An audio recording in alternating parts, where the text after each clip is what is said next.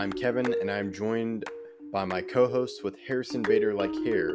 Yeah, it's a weird ordeal. Um, Katie is just proving to be childish. which is why I don't feel I would give five million to Jack Campbell. I don't know. Baseball is one of those sports where anyone who makes the playoffs really can be a, a contender. Did I think the Padres definitely do it? I don't think Donovan Mitchell gets traded. Kyrie Irving does have the track record of not being a great locker room fit or even good locker room fit. I, Bader got some luscious locks. I gotta say it. This is Zach Bigley, the broadcaster for the Frisco Rough Riders, and you're listening to Outsiders Opinions with Kevin and Austin. You guys better subscribe. What's up, y'all? Welcome to our NBA opinions of the week. Um, we are going to focus on NBA awards. um, so there's more than just the MVP award, but we're going to talk about the MVP award, and we're going to talk about Rookie of the Year, Most Improved Player, Defensive Player of the Year, Six Man, and Coach of the Year. And I am joined by the human stat sheet, Austin. That's my favorite one so far, Kevin. That's Oh, my shoot, I favorite one. reused It? I- oh shoot! I'll say Statmaster. I, I don't think you. I don't think you've used it before. Oh, okay, okay. I was just saying I that's my you like favorite one you've mentioned so far. Okay, cool, cool, cool. That's that's that's a good one. Where do you want to start on this NBA award talk? I think we should leave MVP for last, but our our journey there, I don't care. So Let's. I I agree with you. MVP for the last. Um, keep the listeners waiting. Let's go Rookie of the Year. So rookie of the year, I do not think is a tight race. It may be tight between two and three. And I'll do three first. Jalen Williams for OKC. He's had an outstanding year for a team contending for a play-in spot. Next, Walker Kessler as well, continuing for a playoff uh, or play-in spot. Great defensively, averaging eight and eight with 2.5 blocks or so. But easily rookie of the year, Paolo Banchero, the player I would have taken with the number one pick, the player I hoped the Magic would take, and they made the right choice. And now they could get a number one pick again, and the fifth pick as well, and they could be on their way to a, a, a dynasty of young players. But Paolo easily is number one. I'd be absolutely shocked if you had anyone else. Yeah, um, I agree with you. I have Paolo number one, and uh, like you said, two and three a little bit different. Um, I show that here as I have Walker Kessler third, and I have Jalen Williams at two. Okay, yeah, I'm fine with that. Uh, two and three, I, I think, are very switchable, but one is not. Yes, yes, I, I, I agree with you very much, and same to me with the most improved player. You, I'm, I'm curious what you think about two and three, but I think number one, I think is pretty cut and dry. Yeah, number number one, we can both, both say it's Lauri Markkanen. There is Yes. no question, but I'll let you do two and three uh, before I say Um, mine. I have Jalen Brunson, then I have Tyrese Haliburton. Okay, so I have Jalen Brunson at my three. Uh, do you have him at your three? Is that what you're saying? Or no, you I have Jalen at my two. Tyrese Haliburton Is is did you just say Haliburton at three? No, I said Brunson at three. Brunson's my two. Haliburton's my three. Okay, well I have Brunson at three, and I have Nick Claxton at two. A player that Okay. has improved more in, in more minutes, and he is a part of my Defensive Player of the Year three. And uh, I mean, he's had a great season. He's improved wildly, and I think he deserves to be in this list. He was close to my defensive player of the year, um, but he just missed it.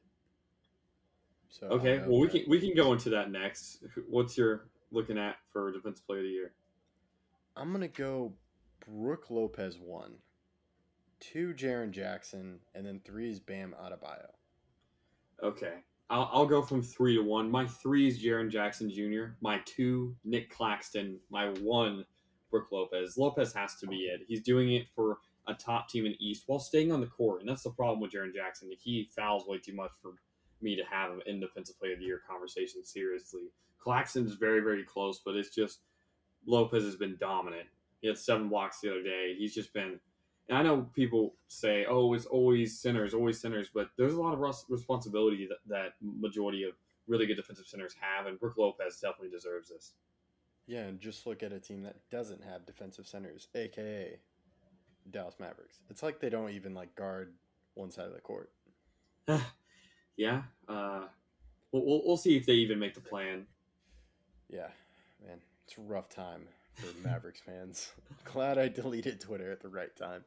But uh, more on Jaren Jackson. I know he's leading the uh, NBA in blocks per game, but I I had him at two because I remember there being a scandal on how Yeah, on the e- extra stats, and that his stats at Yeah. home were wildly different than his stats on the road, and uh, that's played a small part. But I think the fouls are the main reason why he has to be below Brook Lopez. Jaren Jackson fouls out of the game. He does not play enough minutes per game because of his fouls, and he fouls too much, and that gives the other team points. When you foul, you give the other team points.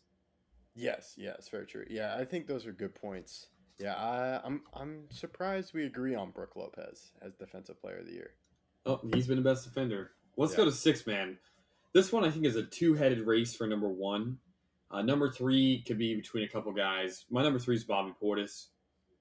Uh, he's been great, high uh, high caliber rebounder, averaging near ten boards per game, fourteen points per game, around around there. It's gone down a little bit since he's come back from an injury, and uh, Jae has filled in with some of his minutes, but he's still played very well. But my one and two are so close and it's mainly just because of seeding.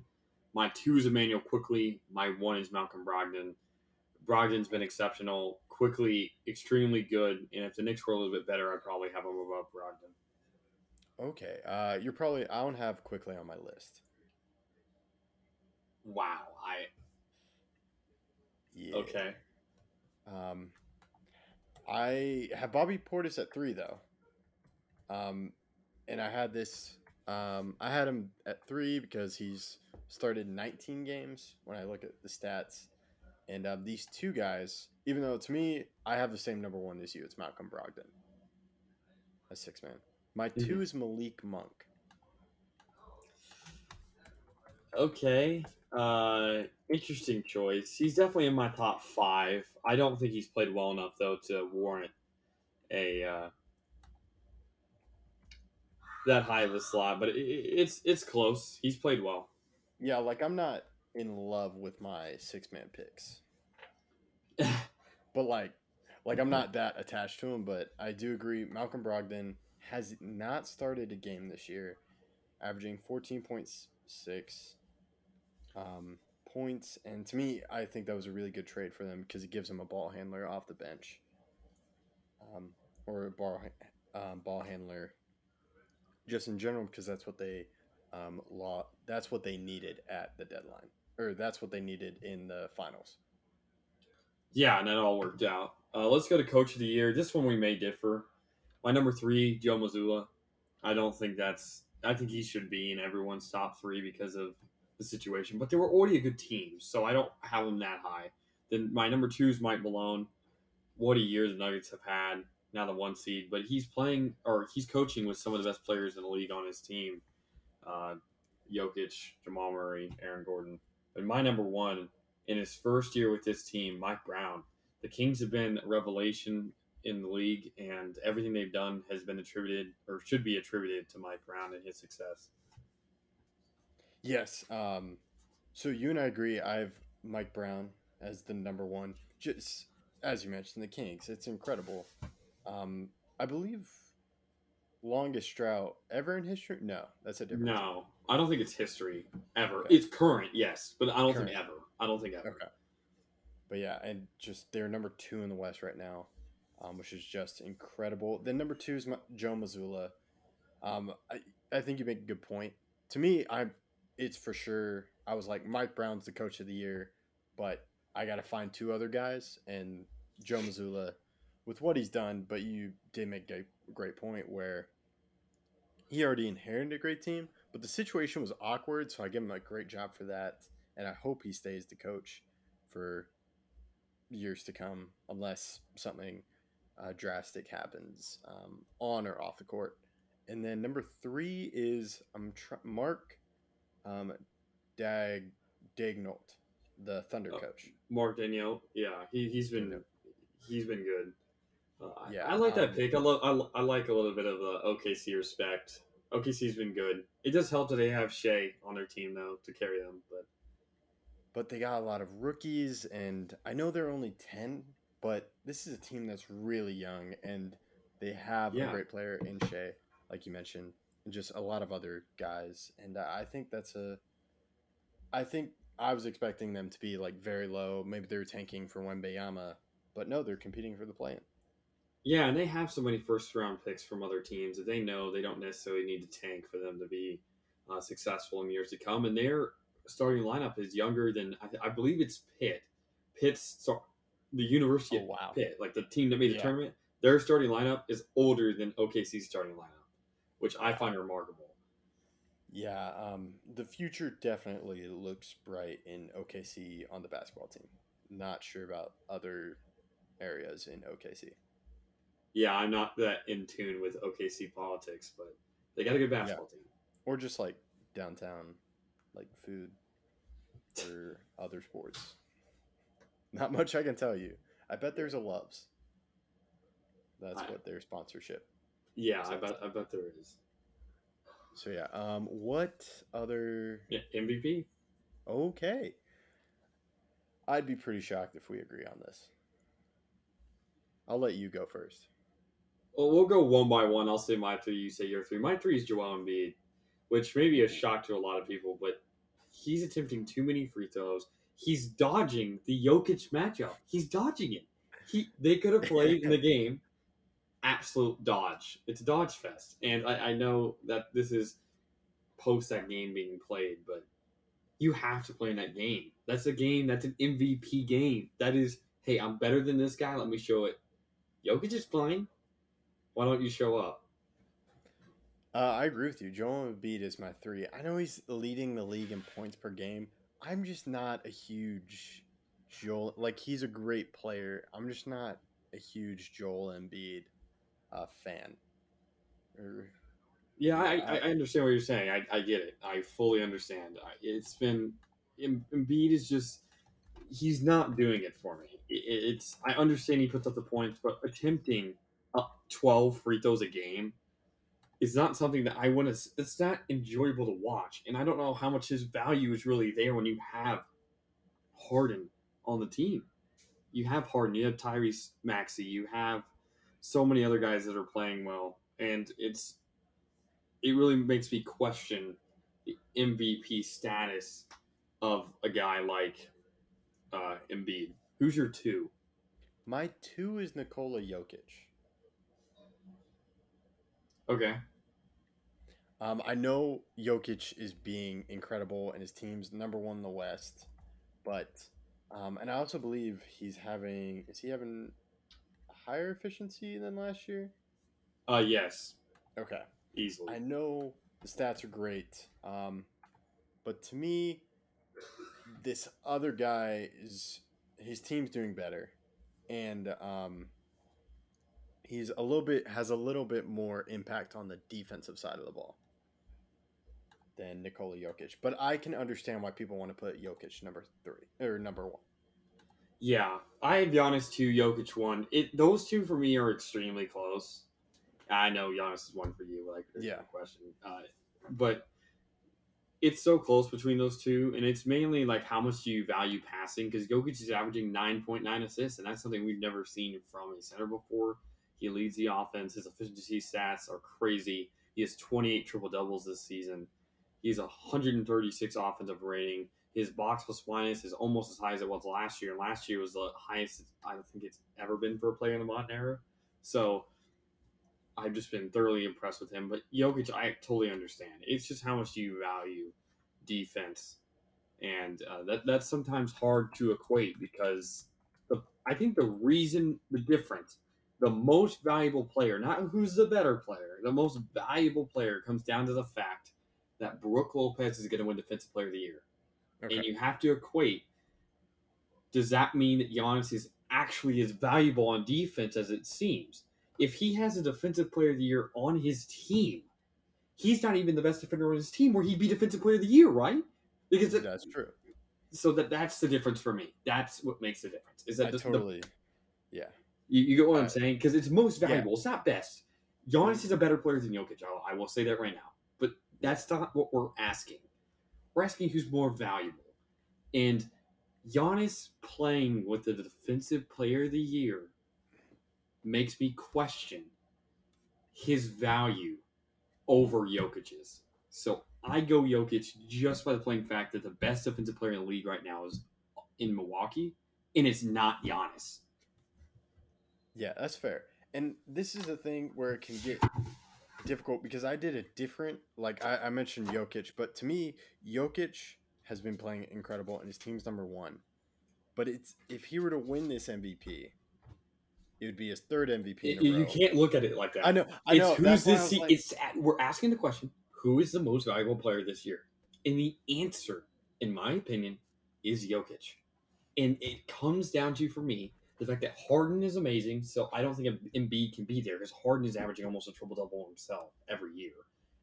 And then you have the defensive player of the year playing with Giannis, which could which makes Giannis look better on defense than he actually is. And Giannis is already good on defense, but playing with the defensive player of the year makes you better. It makes you better on defense. And while I understand, truly, I understand that Giannis is a better player. And if I had to choose one of the two, I would take Giannis. However, more valuable, the answer is Jokic. Yeah, I, I understand your point, and to me, it's very close right now. So this, I could change my answer by the end of the year when like the voting actually happens. So uh, maybe we revisit that because when I was thinking of this, I'm like, it's, the Nuggets were struggling, but I know they're on a three-game win streak, and the Bucks just lost. But I think I'm gonna go. I'm gonna stick with my Giannis pick. But yeah, and it's be it's a tough respectable battle. pick. I, I understand. Yeah, yeah, It's not. yeah. I get, and you make great points. And like, I Jokic has been incredible. I was like, man, Jokic all the way. And then I started thinking about Giannis because to me, everyone's talking about Jokic and Embiid. There aren't many people talking about Giannis, or am I just not? Am I on the You're right. You're right. It's too much of the center versus center duel instead of including Giannis, who is, I mean, you could really put him in any position. I, I think he's really positionless. All the other two are definitely center power forward, but uh, it is something to look at, and I'm fine with. Honestly, like, look, if Embiid wins, am I going to be mad? No, it's not that big of a deal. It still is much more important for any of these three players to have playoff success this upcoming year than winning the MVP and being an early exit. So while I do understand that yes, Embiid, Giannis, Jokic definitely should be in the top three for probably everybody. It's hard to say who is the MVP, and we're really just uh, it's very close, and to tell the difference between these players is very tough. And the fact that the lead, the league leader in assists, Harden, is on the 76ers the best offensive player in the league is on the Bucks, and then Jokic doesn't have one of those. Is is the reason? But again, it's it's very close. Also, Embiid and Jokic both played. No, no, not Embiid and Jokic. Embiid and Giannis both played with All Stars this past season. Jrue Holiday and James Harden were both All Stars this past year, while there were no uh, were not on the Nuggets. Which again, it doesn't mean that Jokic is a better player because of that, but more valuable. It could be it could be equated. Yeah, um, I totally agree. And I'm just gonna add a devil's advocate question. What about Jokic having a Coach of the Year candidate?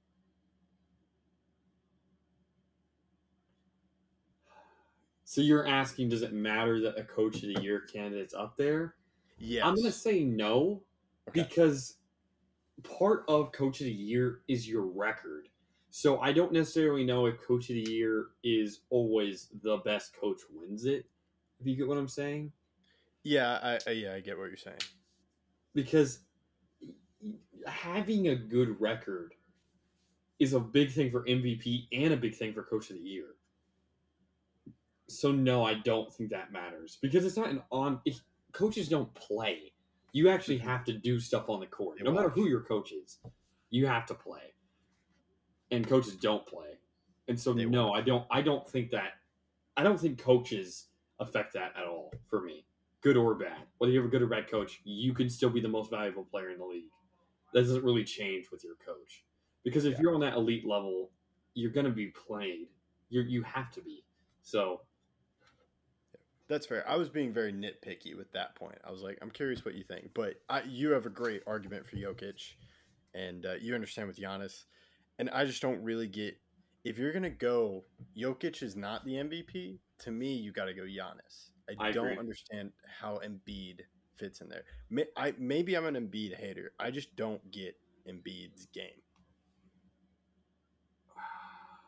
or just Here- here's here's the thing: Embiid and Jokic, they would trade, and they should. Even even Embiid, who hasn't won an MVP, should trade a finals run. Maybe they don't win the championship because obviously you trade an MVP for a ring, but a finals run, I think, is worth more than MVP this season for either one of those two, because it puts your name on the map. You can do it, and while Jokic has made it further in the playoffs than Embiid. Embiid's never made it to a conference finals, while Jokic has. Still, Jokic has to make a finals. He has to make a push. The problem is, is I don't see how a team beats the Bucks, and that's kind of a problem once we come playoff time. But that, that's that's a further conversation. This is MVP. yeah. And um, a little bit on that. Which out of the last playoffs that Embiid has been a part of, which game, which game or series do you consider the closest that he's ever come to, like impacting his um, playoff legacy? Well, Embiid, that would have to be the series against the Raptors when they lost in seven on a buzzer beater uh, in 2019. But that year, he was only averaging 20 points in the playoffs. So I, it's hard for me to equate that. And then the next year, they lose in the first round, getting absolutely destroyed. Not not just beaten, destroyed by the Celtics in in 2020. Got swept. Uh, the next year, they lose obviously to the Hawks, I believe. Yes, that's correct. Hawks- I believe that was the Hack-a-Simmons series. That was the Hack of Simmons series. And then the next time they lose to the Heat, uh, in 2022, they lose to the Heat. While Jokic has obviously made it to a Western Conference Finals like, and lost to the Lakers in the bubble. So it, it, it's it's up in the air, and both of them need to make a playoff push. And Giannis even one a two rings is a lot better than one because one oh that could be a fluke, but two that's when you're really putting your name in the uh, annals of history. Because I think, for example, Hakeem, who I have very highly, and eventually, eventually, sometime maybe during the NBA uh, off season, we'll do our, a top ten. Hakeem is in my top five. I'll spoil that, but it's mainly because he doesn't just have one ring; he did back to back years. That's a good one. Um, if we're gonna talk about when, yeah, I think it'd be great if um, Giannis got a second one, and definitely would affect his legacy. But uh, I think he still has time. And but a thing is, it's also very key that he already has a ring, so he's shown that he can win. But I think this may be the last time this group is put together with the Bucks in the playoff series because Khris Middleton's a free agent, and I'm not sure if they re-sign him. But that's quite that's a talk for another day. Yeah, yeah. I don't feel like that's something that needs to be touched on here. Yeah, no. But yeah, I was just thinking of like playoffs, and I was like, it, w- it would be great if Giannis gets a second ring, um, and uh, it's just incredible. But yeah, that's how we view it. Let us know what you think. If you want to make an argument for Embiid, feel free to talk to us in the comments. And uh, that's all we got. Thank you for listening to Outsiders Opinions.